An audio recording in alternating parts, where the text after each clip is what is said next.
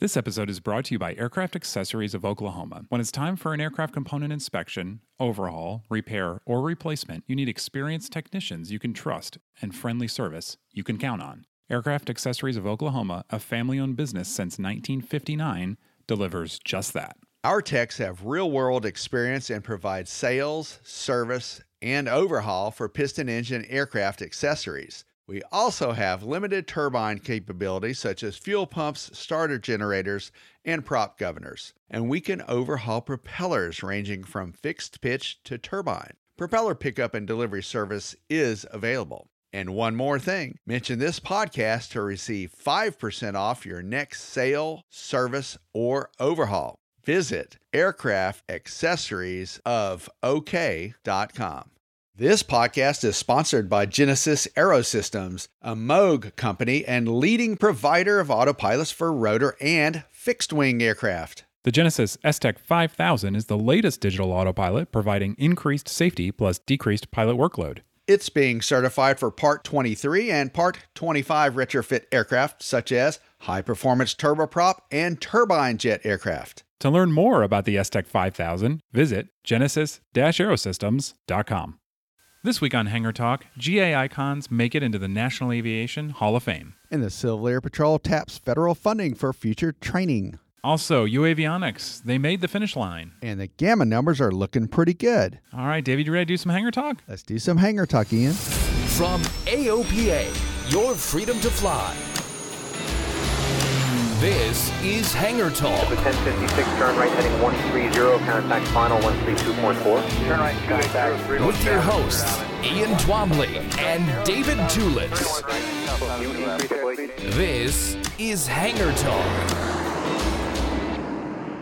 Welcome to Hangar Talk, everybody. I'm Ian Twomley. And I'm David Tulis. And David, our guest this week, well known to both of us, our friend and colleague, Tom Horn. He is awesome, and he is our unofficial historian here at AOPA. And Ian, let our podcast listeners know what Tom's been up to. Yeah, so he has spent most of the year, along with a lot of the media staff, producing a book about AOPA and general aviation history. It's commemorating the 80th anniversary of AOPA, which is next year, 2019. And the book is on sale now. Just Google AOPA history book, and you'll be able to order from the AOPA store. And I think it makes a great gift, and it's a really cool book. We're all really proud of it. Incredible photography and just a really interesting story of GA through the past 8 decades. Agreed. Freedom to Fly, Witness to History is a really pretty book and a great gift for the holiday season. Yeah. Okay, cool. So, hey, let's get into it. The National Aviation Hall of Fame, we don't talk a lot about this because, honestly, most of the time they're either military or maybe commercial folks or designers, something like that. But some good friends this year got inducted, 2 GA icons. You know, I really like the Kings. This is so cool that John and Martha King, I feel like I'm part of their family. I don't know, Ian. I took my I took a lot of my private pilot input from their video series back in the day, and it was cool. I mean, they're just neat people to teach. You know, they have a really neat way of teaching, and they're just cool folks. Mm-hmm. Absolutely. Yeah, they really are. They're 2 great people. They've got interesting stories. And, of course, they've taught just thousands and thousands and thousands of pilots to fly. It's just so neat to see them be honored like this. It is. And just not to get too deep in their background, but I do recall them telling the story when they first started that they would actually go from city to city and have these in-person seminars until they adopted, you know, the thing called video. And then with the video, they were able to expose it to the masses more and more. And that's where I came in. I started learning in 2000. And their videos, some of the phraseology of the videos, I still remember from high to low, look out below. That's one of their one of their sayings, and there's several more. You know. Yep, that's right. Yeah, great folks. The rest of the class, some names you'll probably know: Pappy Boyington, the Black Sheep Squad leader and World War II ace; Guy Bluford, retired astronaut; Charlie Duke, lots of folks know him, retired astronaut. Of course, the Kings. And then Catherine Stinson, another GA icon, part of the Stinson Aircraft Company family. Wow, now that is a distinguished aircraft company, and those Stinson aircraft are pretty cool. It's a neat tail dragger, that 108 model. I always kind of wanted one of those. Yeah, they are very cool. Very cool. So congrats, John and Martha, and really cool to see you there. So we'll hope for some more GAGons there in the future. Sounds good. So moving on, the Civil Air Patrol, they recognize there's a pilot shortage coming, and of course, the both in the Air Force and commercially. Big youth organization, and they're trying to tap into some federal funding, hopefully, to help solve the problem. They are, Ian. Now, folks, podcast listeners might recall that we've talked a little bit about the Civil Air Patrol before, because they actually do take a part in a lot of the search and rescue missions at things like hurricanes, and Hurricane Florence and Hurricane Michael this year. They did actually play some key roles. Mm-hmm. And what is fixing to happen here is that they're tapping into some funding from the U.S. Air Force. Now, the CAP is an Air Force auxiliary with 61,000 members and 560 aircraft. They do save about 82 lives annually, so they are a pretty important part of our emergency system. So they're looking at $1 million for cadet flight instruction, $500,000 pegged for STEM, that's science, technology, engineering, and math support, $500,000 for career exploration activities, and another $400,000 for cadet orientation flights. And that's a $2.4 million, if my math is correct. That's a pretty good chunk of change. Yeah, that is really cool. It's such a good way for kids to get into aviation and kind of learn about it and get to experience it with a relatively low commitment. It's essentially a club when you're a kid. It's a really great program. And, of course, when you're an adult, if you're a member, you get to fly at really discounted rates, so that's nice too. That's real good for adults. It's an all-volunteer operation. And don't forget that they have some really popular summer and winter encampments for youth, and that teaches youth how to fly. They fly powered and non-powered aircraft. They also do some special leadership activities, and this is a kind of a cool thing. They teach leadership training. They teach a lot of skill building year-round, things that will make young people into good adults and stewards of the environment and things like that. Yeah, that's a great point. So, hey, uAvionix, we've talked about these folks. They've got that really cool beacon wingtip-mounted ADS-B out hardware that they had been saying from the beginning, we're going to get an STC, and a lot of folks were kind of dubious of that. They're like, well, it's a really cool product, but we're never going to see it on certified airplanes. Well, it turns out we are. I think this is the neatest thing. I'm not an aircraft owner right now, but if I was, I would jump out and get one of these. If I did not have ADS-B, I think it's the coolest thing, especially the price. And it just replaces, the outside light on one of your wingtips. It's just a neat idea with a little built-in antenna. I mean, it's just cool. So it's really neat technology and a great way to go. Yeah, it is. It is very cool. They went through the non-TSO process, got an STC. So I think the list covers more than 270 airplanes. So chances are, if you have especially a single engine light aircraft, it's going to be on that list. And as we've talked about, and as you know, David, the Sky Beacon, one of the great benefits to that is because it's just a wingtip light replacement, it's a really, really low cost of installation. Exactly. And that's the one thing, as a former aircraft owner, I was very sensitive to this, Ian. Whatever the price is of the piece of gear that you're going to put in your aircraft, I felt like when I was doing stuff to my Air Cooper, my Mooney, you had to double it. If it was a radio, if it was some other special gear, if it cost $2,000 to buy it, it cost $2,000 more to put it in. But this looks like a pretty simple deal to get installed. I think a lot of the electrical wiring certainly is already there going to the wingtip because of the strobes or the position lighting. And it's just a very clean-looking installation. It doesn't look real complicated at all. It looks like a couple of screws. And, of course, now you do have to test your ADS-B. Yeah. And that's pretty strict. In fact, I heard someone testing their ADS-B out. I was on a flight yesterday coming back from First Flight Airport, and there were folks that were running back and forth doing the mandatory testing. Oh, that's awesome. Yeah, very cool. Yeah, that's a great point. So as part of that right now, you are in many cases eligible for the FAA's $500 rebate. We talked about that, I think, last show. That's going to go a really long way towards one of these Sky Beacons, or really any product, especially the low-cost products these days. So really no reason not to get out equipped if you haven't yet. Now, another thing about these Sky Beacons that's really cool, they, right now at least, a lot of folks want ADS-B in, of course. That's the good part about ADS-B for us and GA, to be able to get that free traffic and weather. And at least for experimental, the uAvionix folks have a opposite side wingtip for ADS-B in. So if you're experimental and you want to put on the system. For an experimental, yeah, that would be cool. Yeah, that's very cool. And they're also working on maybe for people with different kinds of nav lights or where installation is a little more complicated, they're working on a tail beacon. So you could put it in place of of a tail light as well. That's cool. So that'll open up some other installations. If maybe there's some complexity with a certain aircraft model type, that would help out as well. But that's pretty cool. These guys, it seems like they're on the ball. I'm pretty happy to see them moving forward with this, and the Sky Beacon looks like a really neat device. Yeah, right on. Hey, more good news coming out of the General Aviation Manufacturers Association, GAMA. We always like to talk about the reported shipments for the quarter. So GAMA released those about a week ago, and things are looking really pretty good. They are looking pretty good this year, Ian. And in a news release, GAMA President Pete Buntz said that he saw, quote-unquote, upbeat trends reflected in the third quarter numbers. And that's kind of cool because it's one of the few times since the recession, he said, that we, quote unquote, we've seen all segments up in shipment numbers. And that spells relief for general aviation. And it kind of shows that more people are getting involved in GA, or at least people are buying a new aircraft. Yeah, it's true. So overall, I think this is the first time in a long time that we've seen, like you said, both for all rotorcraft, piston, and turbine deliveries were all up quarter over quarter, so third quarter this year to third quarter last year.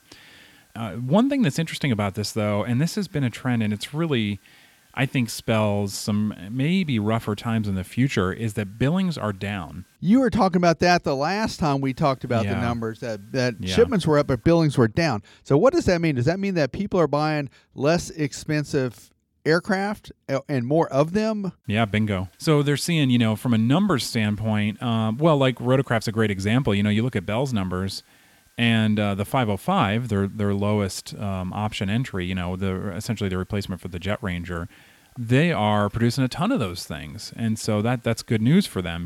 They're making shipments. However, you look at their bigger stuff, and they're not moving as many. So they sold. They sold 32, shipped 32 of the 505s. Now that was a new model introduced last year or just this year? Yeah, I think it was certified about the end of last year, I think, with the FAA. Yeah. So they're pushing those out pretty quickly, and that's a good point. That a lot of those, but hardly any of the bigger ones. I guess they've got a 429, they've got a 407. That spells trouble for that. But it's still good to see some new technology from that company. Yeah, absolutely. So, and I think, anytime you're putting out more airplanes as an industry, it's a good thing. Right. It's just that, when you look at like a 505 and every company has examples of this, Piper doing a lot of trainers, that sort of thing. It's good. You keep a workforce employed and things like that. However, from a profit margin standpoint, of course, all of the smaller airplanes are going to have lower margins. And so it doesn't do a ton to help, I would say, our per unit problem that we've got in aviation, which is that, when you're not producing a ton of units and when those units that you are producing are not huge on the profit margin scale, the prices are just going to continue to kind of go up. And that is a big hindrance to a lot of folks trying to enter general aviation, especially when you're looking at a new aircraft. And the Cessna 172 is a decent example of the fact that that's about a $400,000 aircraft now. Mm-hmm. Although Textron is still pumping those out in pretty big numbers. Just FYI, I took a quick peek at that.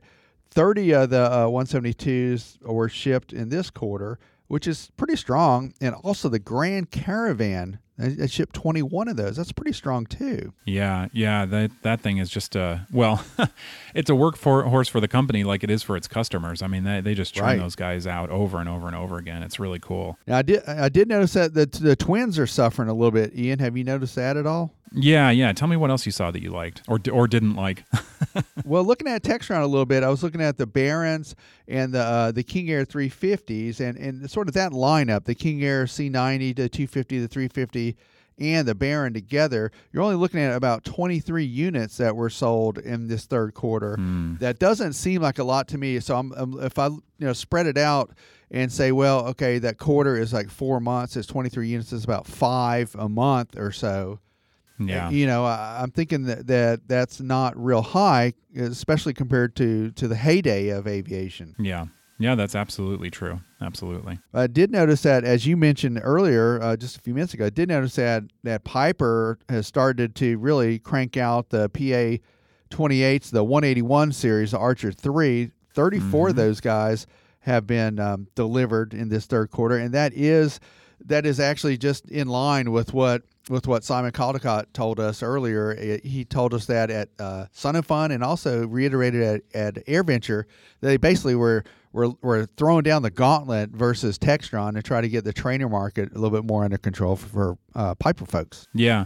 Yeah, that's an amazing number, 34 in one quarter. I mean, you look just a couple of years ago, that number would have been, you know, maybe 0, maybe 2, maybe 5. So that's just a massive improvement. And I tell you what, it's really interesting about that, and I think that other manufacturers could really take something away from this is, you know, Simon, and as he's been very clear about, they had a focus on that training market, and they put the effort into sales. They just, you know, it's kind of the hard work of sales, and it's totally paid off for them. So...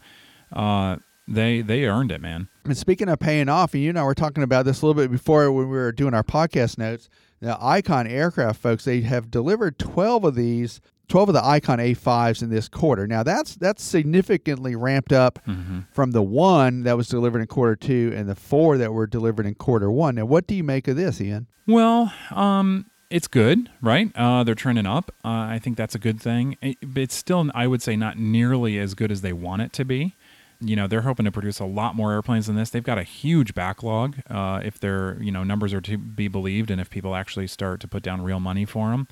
So yeah, I think that they've got a ways to go. So it's good, but it's not where they need to be. So they've got some work to do. Right, they do, and it's a cool aircraft. It's really interesting. We saw one up here over at AOPA headquarters. Dave Hirschman flew one across the country, which is actually the subject of the AOPA Live last week. And I got to sit in it, and now I get it. Once I sat in it, in the aircraft, now I understand the allure of it. You know, it's an amphibious model, so you can land on a runway or in the water. And it's stone cold simple, and it looks real sleek on the interior. It's very much like a BMW or something like that. And I see the appeal of that aircraft. Yeah. But I do think it's going to be hard to kick those out the door and keep the numbers up before people are very, very disappointed that it's taken so long to get into their hands. Yeah, absolutely. Absolutely. When you look at it like a second, third airplane, like a lot of people are probably buying them, it's like, you know, you're only gonna wait so long, and you're only gonna, you know, the longer you wait, and of course as the price continues to climb, that's not good. So a couple of things I saw that were kind of interesting.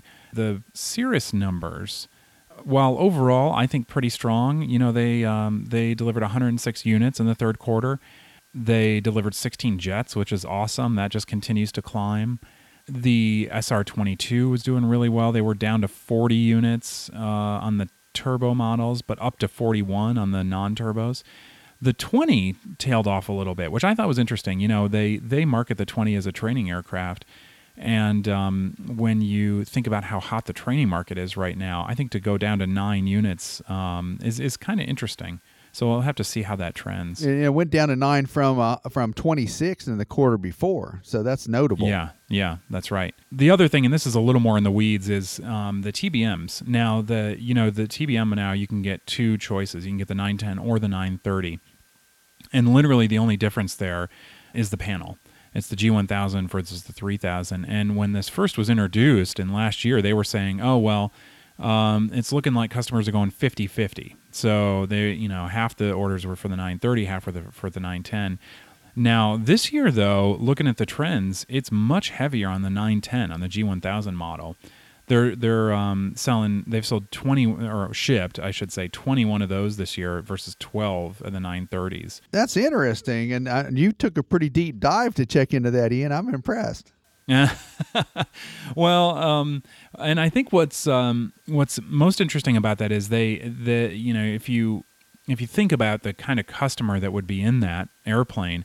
You know, the G1000, I think they have said in the past, or people have maybe assumed in the past, that most of the G1000 customers are TBM customers who are used to the G1000 coming up through the G1000. So they say, okay, I just want the newest TBM. I don't want to learn a new avionics package. Just give me the 910 with the G1000. Whereas the 930 customers are maybe people who are looking at jets or other turboprops or something like that, and they're looking for the most recent panel. So it is kind of interesting to see how maybe people are opting for that G1000. So I don't know if that shows that TBM is just doing a really good job selling to its current customers and not so good taking them from other manufacturers. Or maybe it's the NXI. Maybe that with the NXI people are saying, G1000 is good enough for me, and they're going with it. So that's kind of interesting. It is. I'm glad you took a good look at that, and that G1000 is a really nice unit. And yeah. I've flown behind a G500 before, but not quite the 1000 yet. So yeah, I got a lot to learn myself. So yeah, we'll be real curious to see what they do year end with the GAMA numbers, but overall looking really good. Yeah, I agree. It's good news on the aircraft shipment record report from GAMA. So that's good. We'll keep an eye on that. Yeah. So I want to finish with two things that I think most people in aviation right now are talking about. It's kind of the big news. Now, they're not necessarily light GA focused, but I think there are lessons here for GA. First, let's talk about the Lion Air crash. This is the 737 MAX that went down in Indonesia. And as we learn more, it gets kind of more and more interesting, more and more troubling, more and more questions, I think, that come out about both mechanical failures and then kind of how pilots deal with them. So the latest is they were saying, that the flight before the accident flight, there were some problems, and I guess the investigators thought that maybe the accident flight, the airplane wasn't airworthy. Well, now they're saying, no. As far as we know, what they're saying is that we haven't said yet if the airplane was airworthy or not, but they know that there was a mechanical on the previous flight that caused the airplane to not be airworthy. Okay, so what was troubling to me, Ian, was the fact that not so much what you were talking about, but a little bit more of the training and the systems that were involved. And I was very surprised to know that, well, first of all, I read that the stick shaker activated constantly because of a sensor failure. Now, I understand a sensor failure. Even when we go flying, we check the pitot tube, that kind of thing, and that's a normal walk-around item. But on a jet like that, so much of it is internal, so much of it is software, and so much of it is sort of a mystery item. And I'm a little troubled by the fact that, and I don't want to point fingers at the manufacturer, but if there was a significant change to the systems in the manufacturing installation or deployment, and then there really wasn't a corresponding training session or update for the POH, which is common to update a POH when there's a major shift like that, then that to me is very troubling. Yeah, I agree. It really is. And I think they're going to have to get to the bottom of that in terms of, there's lots of questions being asked about, well, was FAA, when they certified it, aware of that? And if they were, why did they let it go forward without an AFM, a flight manual update, like you said? It is interesting. I think, the other thing that's interesting about this is we see so few accidents as a result of mechanical problems, especially when you're talking about transport category, that, when it does happen, you get to really look into the analysis of why and how the pilots dealt with it. And here, there was some, I think, initial skepticism about the pilot's ability. But when you consider what was probably going on in that airplane, and when they said they fought it for like more than whatever it was minute after minute, you consider in your own head, it's like, okay, what would I do in that situation? And it's like, well, I got a runaway trim, so the flight controls are already fighting me. I've got major altitude deviations. I'm close to the ground. And then, so I've probably got some kind of oral alert going off. I don't know. They haven't found the cockpit voice recorder, so we'll find out about that. But then you add in that shaker, and it's like to have the presence of mind to be able to pull the breaker on the autopilot, to say, okay, with all these things going on, I need to pull the autopilot breaker. I mean, that it's a bit of a leap. I'm not sure that I, even after training and everything, that I would have had the presence of mind to do something like that. Well, you bring up a good point. And I was, again, when we were preparing for the podcast, we were chatting a little bit about this. And when I was getting checked out in the Cessna 172, which does have an autopilot, and Dave Hirschman, my instructor, the first thing he did was show me where the circuit breaker was for that. And also on the RV-12 that we have a one that's on the line for training, and getting checked out in that. First thing I learned was where the disconnect was and where the basically where the fuse was for that to pull autopilot. So it's a similar type setup. But now here's the thing that I don't know, since I'm not a 737 MAX pilot, is that, is there a way to defeat this besides what they were already doing? I mean, and that to me is a big question mark. Yeah, it is a question. Now, AvWeb had a story that said that on the previous flight when the same system, presumably the same system, malfunctioned, it was an AOA indicator actually, that the pilots did have the presence of mind to disconnect the autopilot, at least temporarily. It's a little unclear whether there was like a breaker or maybe a control wheel steering switch or something like that. But it is, I think, going to be an interesting accident. And I wouldn't be surprised if there's some, sort of worldwide training that's implemented as a result of it, or at least learn from it. And I think at GA we can learn, autopilot is something that we really don't do a lot of training about. And I think we should do a lot more, because we can have some of the same kinds of problems. It's sort of an afterthought, if you will, just to pick up on your train of thought on the autopilot training aspect of it, at least for a lot of us. And you're right, it would behoove us to know a lot more about the autopilot. And in fact, having an autopilot was a huge help to me yesterday, flying back in really strong wind conditions from North Carolina, and going, actually got routed through the Class Bravo airspace over here, over the DC area, through the CIFRA, which was cool. But the autopilot was extremely helpful for that, Ian, because it kept me on course to the correct heading and the correct waypoints that Potomac was headed me towards. And I think that, I did a little bit of hand flying in there too, but having an autopilot, it raised the comfort level for me. And this was a VFR day, I think that a lot of aircraft owners might concur with the view that some of the legacy autopilots, although they work well when they work, are, at this time, it's probably, time to look at some newer technology. Definitely. So the other accident, and this is outside of the fixed wing community, is getting a lot of attention. This is the Leonardo, the AW169 that crashed over in Britain a couple weeks ago. On board, this got a lot of publicity, in part because there was video, also because the owner of the Leicester City football team, soccer team, was on board. Soccer to us, football to them. Yep.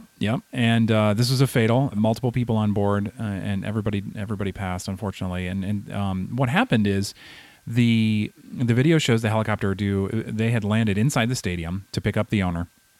They had done, max performance takeoff, so vertical takeoff just right up above the stadium, and it looked like in the video kind of transitioning to forward flight.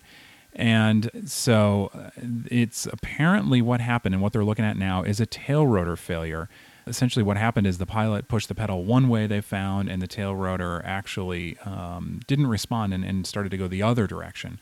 So as a result of this, EASA put out an emergency AD to look at the tail rotor actuator servos. But it's I think there's going to be a lot of interesting stuff that comes out of this, whether it was just a straight tail rotor failure and we kind of move on, or whether there's they look at some of the mechanical issues that go into it.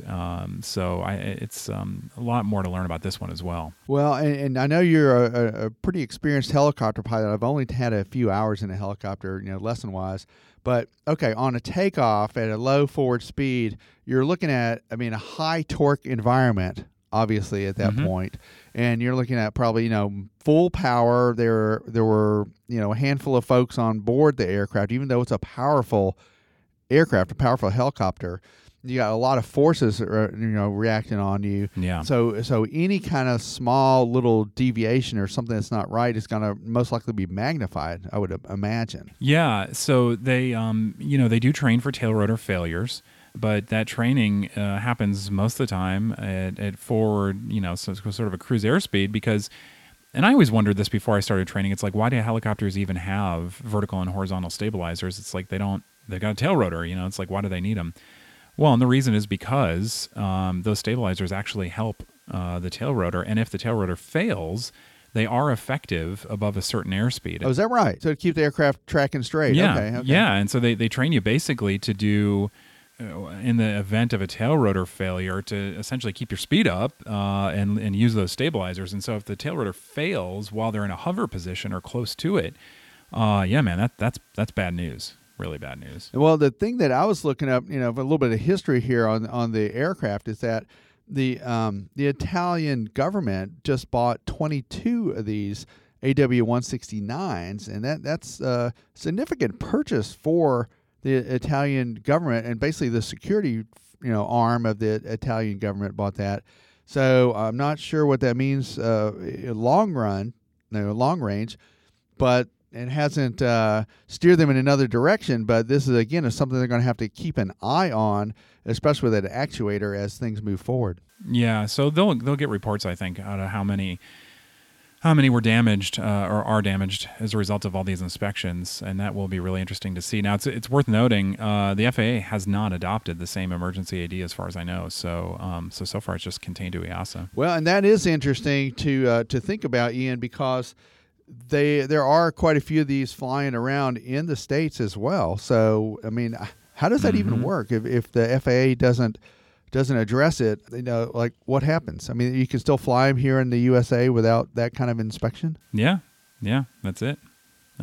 Interesting. So it is. Well, going back to the GAMA numbers real quick, they sold 16 of the 139s and four, looks like maybe four of the 169s and a handful of the 189s too. So So that kind of model is out there. Yep, absolutely. Yeah, well, hey, let's talk about the past a bit, David. Let's bring on Tom. Like you mentioned, he's our unofficial historian here at AOPA, and he's been involved in this AOPA book project for most of the year now. And he's got, as a result, some really cool insights into the history of AOPA and general aviation, and we had a great time chatting with him.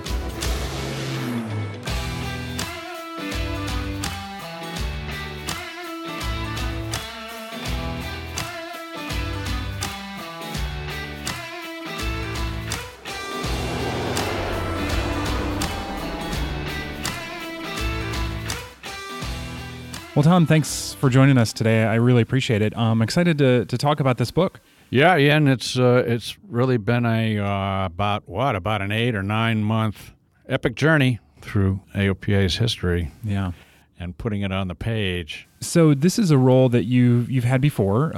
You are sort of our unofficial historian. How did this come about? Tell me how you started writing about AOPA's history. It started in 1989. And that was AOPA's 50th anniversary year, so we knew that we had to acknowledge that in a big way in print. And so it turned out being the October 89 issue that covered AOPA's first 50 years. And so I suppose I volunteered. It's been quite a while now. I think that I had a background in history. I took a lot of it in college and grad school, and so we were fortunate back then to have Doc Hartranft still with us, and so I began by interviewing him at length and then going around the building and trying to gather together what historical documents we had. Yeah. Okay, which were pretty slim pickings, I gotta say. I was surprised and a little concerned having volunteered to do this and then finding little to go on. Doc was good for anecdotal background, but we were able to get a fair amount of detailed documents for, I'd say, the first 20 years up until the 1960s, and then our number of documents and photos dropped off precipitously after that, and I don't know what to attribute that to, except that they were keeping records of their communications in a classic way, the way they taught back then, which was carbon copies on onion skin paper, kept in folders by month, and you could see everything that back then Doc did as AOPA's first employee, reporting to Abby Wolf and the Sharpless brothers and John Story Smith and C.T. Ludington, who were the founders. He reported to them. He was AOPA's only employee, but he kept good records. So you could see the negotiations going on and some of the background information in those very early days. And that was exciting to come across that. Even telegrams, Telegrams were a big thing back then. Long-distance phone calls were prohibitively expensive. And if you wanted to get the word out quickly, it was a telegram. And we saw telegrams in there from Doc to our We had units, we had chapters back then, and he would send out this telegram right after Pearl Harbor telling all the members to go get fingerprinted, because after Pearl Harbor, all pilots had to be documented and fingerprinted per federal order. So there was the telegrams for it. Hmm. And so you mentioned, you took some history classes and have an interest in it, and some of that stems, I think, from your own personal family background. You got started in aviation in part because your dad and your grandfather were in it. That's true. My father was in the then U.S. Army Air Corps from 1942 to 1947 and participated in World War II. And his combat tour was in Africa, Sicily, and Italy, basically dropping Rangers behind lines prior to invasions of Sicily and Italy and North Africa. And my grandfather was in World War I, and he was trained as a pilot, but by the time he was commissioned as a pilot, the war was over. So it affected him, and so my dad's background affected me. And so, this is a strong family background there. And so you mentioned, the some of the documents you use, the source documents. I think a lot of folks would be surprised to know that AOPA does keep those in kind of a unique way and a unique facility. So when you started the research for this book, what are some of the ways that you kind of resource those documents? Okay. What I did was I asked around the building if anybody knew where archival information might be, and I was told to head down to the marketing department on the first floor here, and they pointed at a tall metal filing cabinet and said, "It's in there." And it had two big doors, and I opened it, and there it was. It was on the bottom of the filing cabinet. The shelves had fallen through, and all the papers and such were just laying in a big layer, like a geologic layer at the bottom. And I had to go through it all. And so that's where it started. That's where the documents that we had existed. After I was done using them to generate the 50th history, the decision was made to put these documents in trust with the Hagley Museum in Wilmington, Delaware, which keeps track of and stores and archives corporations' histories. And so we deeded all that over to Hagley for safekeeping, including the certificates of incorporation, the ledgers that where the handwritten entries of all the first, I think, 20,000 members are entered by hand. And that's in the book, too, by the way. You can see that. So we made trips to Hagley. They wouldn't let us have the photos, so we've shot the photos there. And we did get some documents, and we brought them back to AOPA headquarters here, where I used it to help round out some portions from the earlier history, and also to get artwork for the book. Hey, Ian, Dave Tulis here chiming in. I was going to ask Tom if he could give us the one unique piece of equipment or trinket or tchotchke that he came across that just really surprised him. There were several. I think a lot of them were... Well, one was some prototype wing designs that we came up with in the very beginning. The wings, the AOPA's corporate logo, and all the stuff we hand out, T-shirts and such. And it was interesting to see several companies were vying for our business, and some of them were some pretty strange-looking wings. And we some of them looked very, severe, let's say. But we settled on the droopy wings because we didn't want to confuse our AOPA wings with actual military wings that military pilots would wear. And yet we wanted to have a classic look, so we adopted that droopy wing look, which was really kind of picked up from the RAF wings. So it helped show a little solidarity with England at that time. We were not in World War II yet, but by the end of 1939, Britain was involved in the war and all through 1940. So yeah, we picking the wings, that was one. They had a lot of other logos and, you know, gizmos that they were giving away, you know, like license plate badges and things like that. So tchotchkes, yeah, I have to think about it a little bit, but the wings stand out. Yeah, there was a fair amount of debate having to do with heraldry and the banner across the shield, which direction it went, that sort of thing. So for those folks who might not know, give us a quick, the quick kind of origin story of AOPA. What, how did it come about? Oh, well, there were 5 Philadelphia lawyers who had their own planes and belonged to a flying club, and they would go on these outings on the weekends, their version of a $100 hamburger ride. And on one flight was to an island in the St. Lawrence River up near the Canadian border in Quebec. And so they met up with Ed Noble at this lodge they ended up landing near, and he was an official in the CAA, Civil Aeronautics Authority, at the time, the forerunner of the FAA. So in their discussions, they came up with this notion that the airlines were getting their way, and why was that?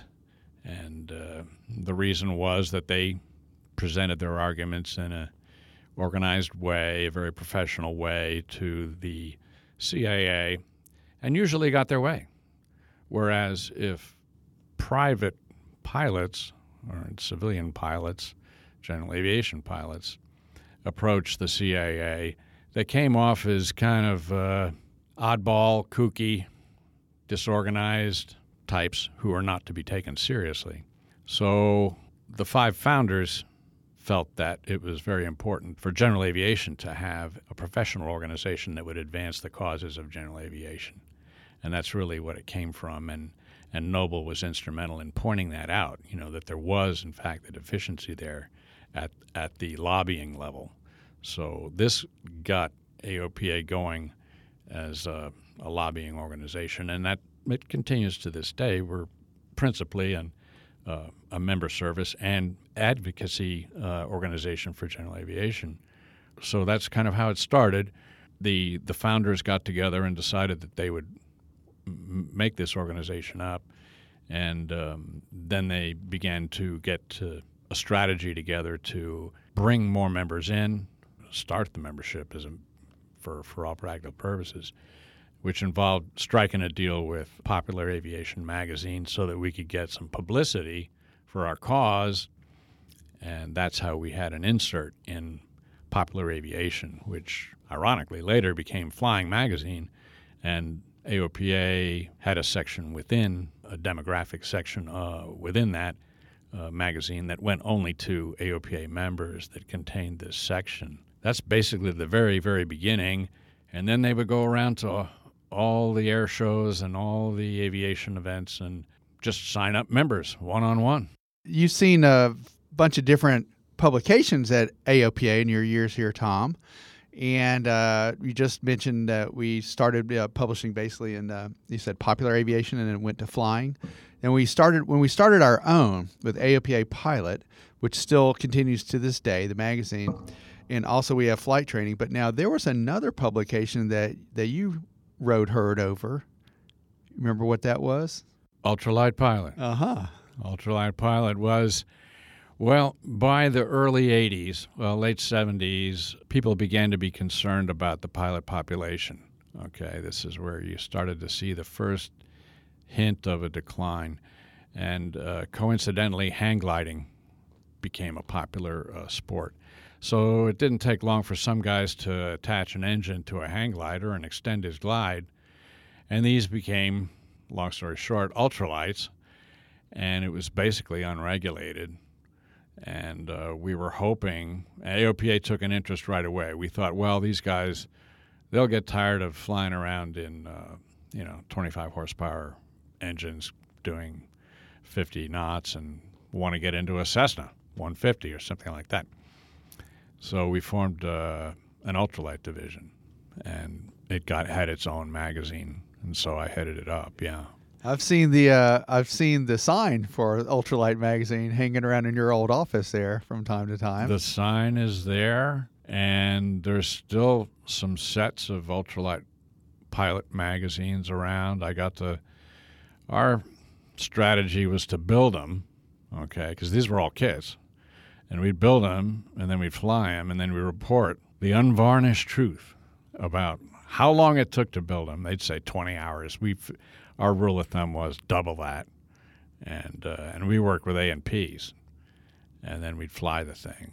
And there were some pretty sketchy designs, but there were also some pretty nice ones too.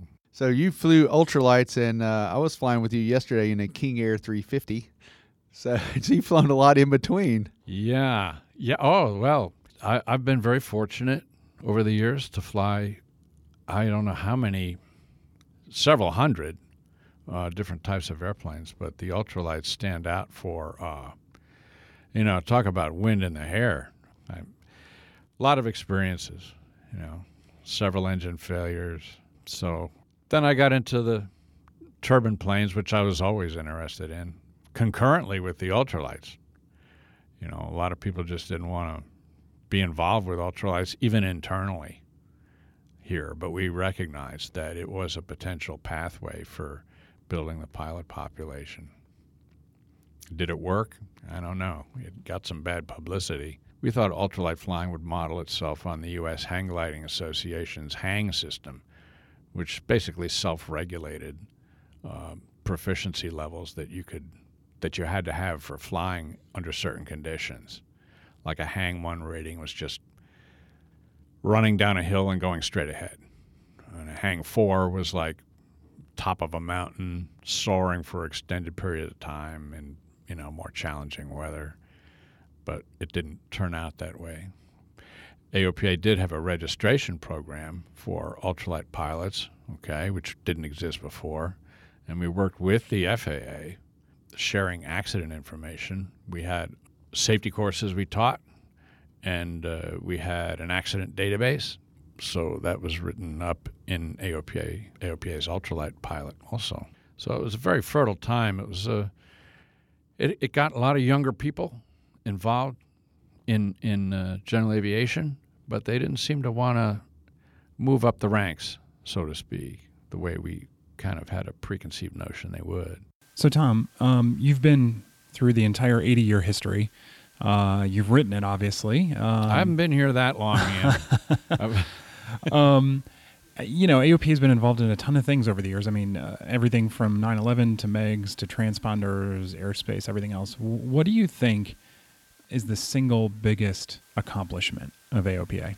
Its maturation as a lobbying organization and a voice for advocacy. It's got a good deal of respect on Capitol Hill, and we've been very effective at mobilizing our membership to write in, call in, and exert pressure on lawmakers whenever we were faced with challenges like user fees or denial of services or landing fees, these airport threats like what's going on now with Santa Monica. Not such a good outcome with MiGs, but good outcomes at the local level through our airport support network to keep developers from building tall structures near airports. That's a great accomplishment at the local level and national level that really started to pick up steam in the late 70s, I would say, and continues today. Okay. So let me put you on the spot. Not all of those battles were won. You mentioned MEGS. Where do you think we had our biggest setback? Which issue? I think our biggest, I won't call it a setback, would be post 9/11 with the airspace that there were a lot of factions within the security community that wanted to basically end VFR flying. And so I think that challenge was our biggest short-term setback. Some of these airports, you mentioned MiGs, yeah, that was a big one. Santa Monica is not looking too good, although we're doing our best there with the recent shortening of the runway there. But I would say the biggest one was post 9/11, and also the user fee battles, which we ended up prevailing but at the time it seemed very urgent and very critical. And that would be in the 1990s under Phil Boyer's administration as president here. So obviously one reason that we write about history and that we study history is to inform us about things moving forward. So when you look at our past and at general aviation's past, what do you think, based on what you've seen and read and studied, what do you think is going to be the biggest challenge going forward? Well, the biggest challenge is going to be to build up the general aviation pilot population.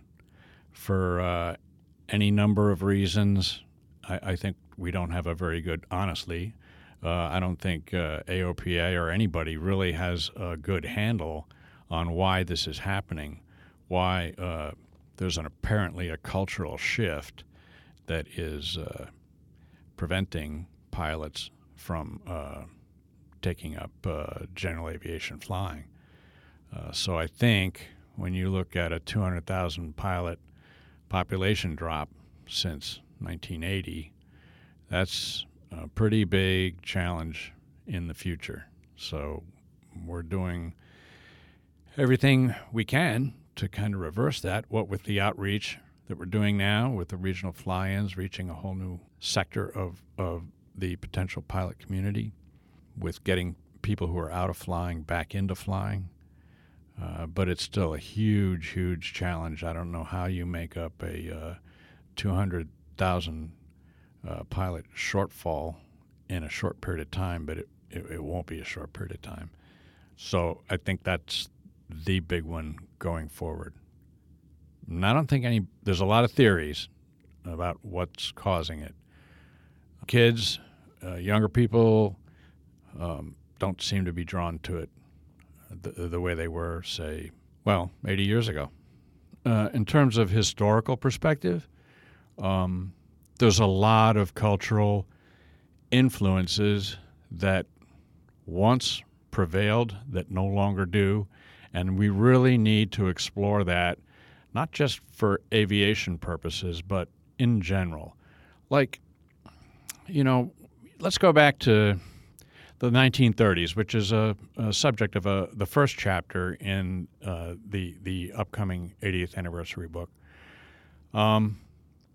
People were entranced by aviation.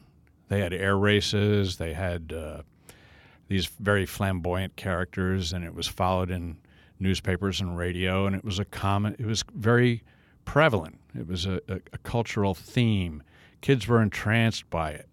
They built balsa wood models. You could subscribe to magazines about flying, and it was all new and exciting. Okay. You don't have that kind of enthusiasm anymore, and we need to look into it a little deeper, everybody. I don't just mean AOPA. I mean EAA, NBAA, all the other interest groups need to take a deep dive and find out what's gone wrong. I was reading, is it that helicopter parents are exposing their children to their concerns about a threatening world outside that they must be protected from? And so the kids begin to inculcate this notion of any kind of risky activity as danger, which it is, but they are risk-averse, okay? Is it that they're just becoming sedentary? They might be more enthralled with their computer games and less interactivity physically with other people or other things. Yes, there's certainly less physical activity.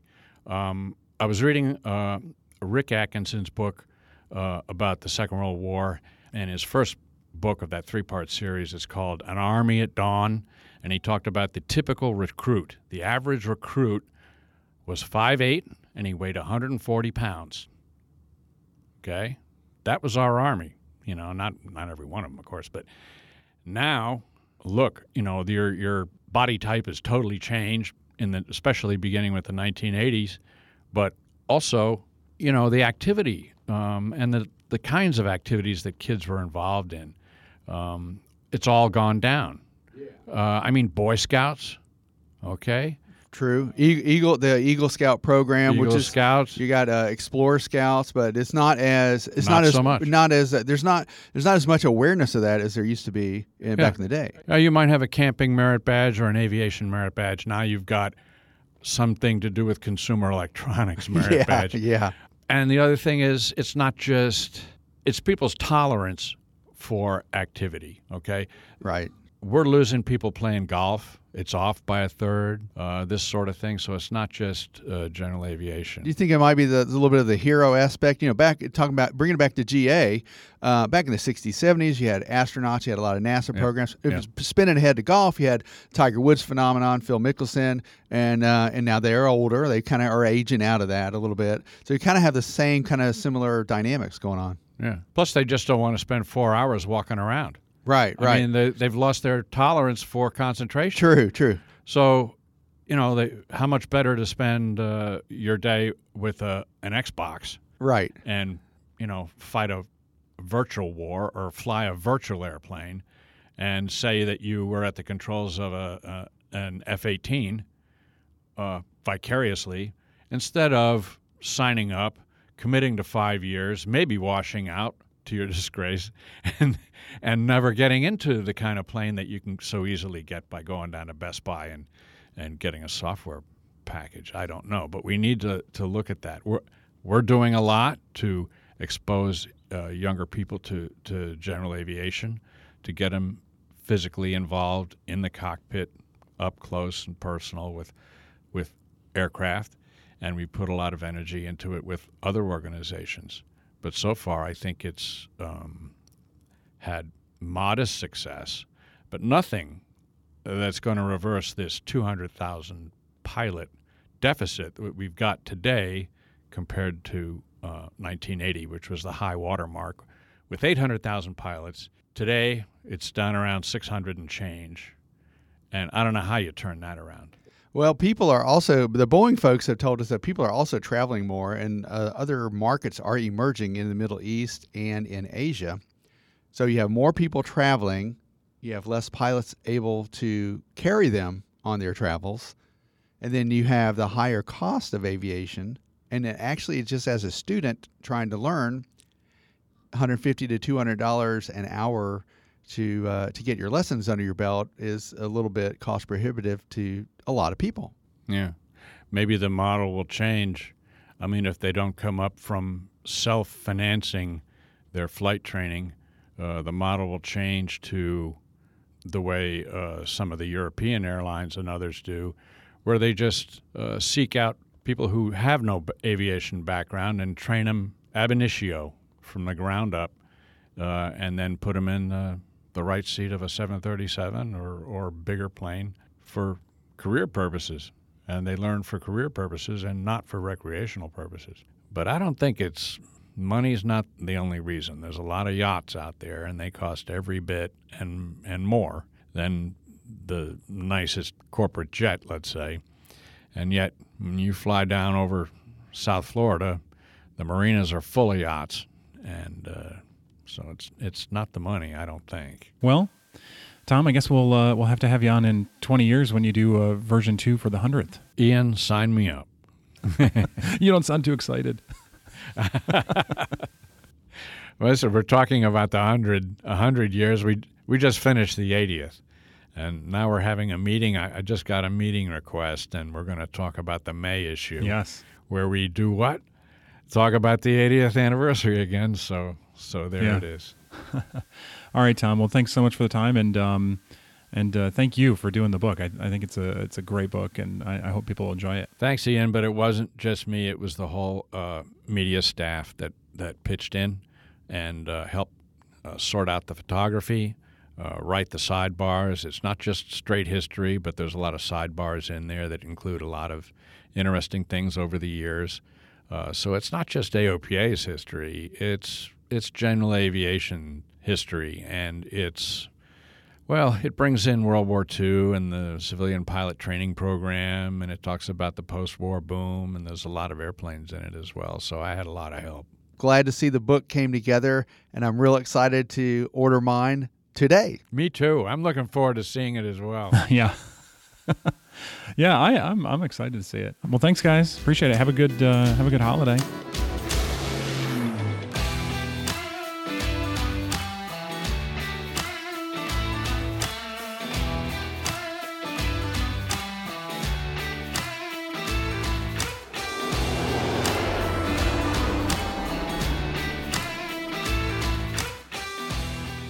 Yeah, David, had a great time chatting with Tom, and it's a cool book, and I'm really excited for people to get to have it in their hands real soon. Yeah, Freedom to Fly, The Witness to History, and he spent so much time on that. There were some cool stories he had behind the scenes, and also I like the fact that Tom has a pretty good background on what we could do to make aviation more appealing to the next generation. I think that's an interesting thing too, and we have to keep our eyes on the future as well. While we look back, we have to look to the future as well. Yeah, that's right. Well, hey, I think that's all the time we have for this week. I'm Ian Twombly. Our editor is Austin Hansen. And I'm David Telis. Don't forget, you could find us at aopa.org/hangartalk, and we're on iTunes and on the Sporty Takeoff app. All right. See you next time, David.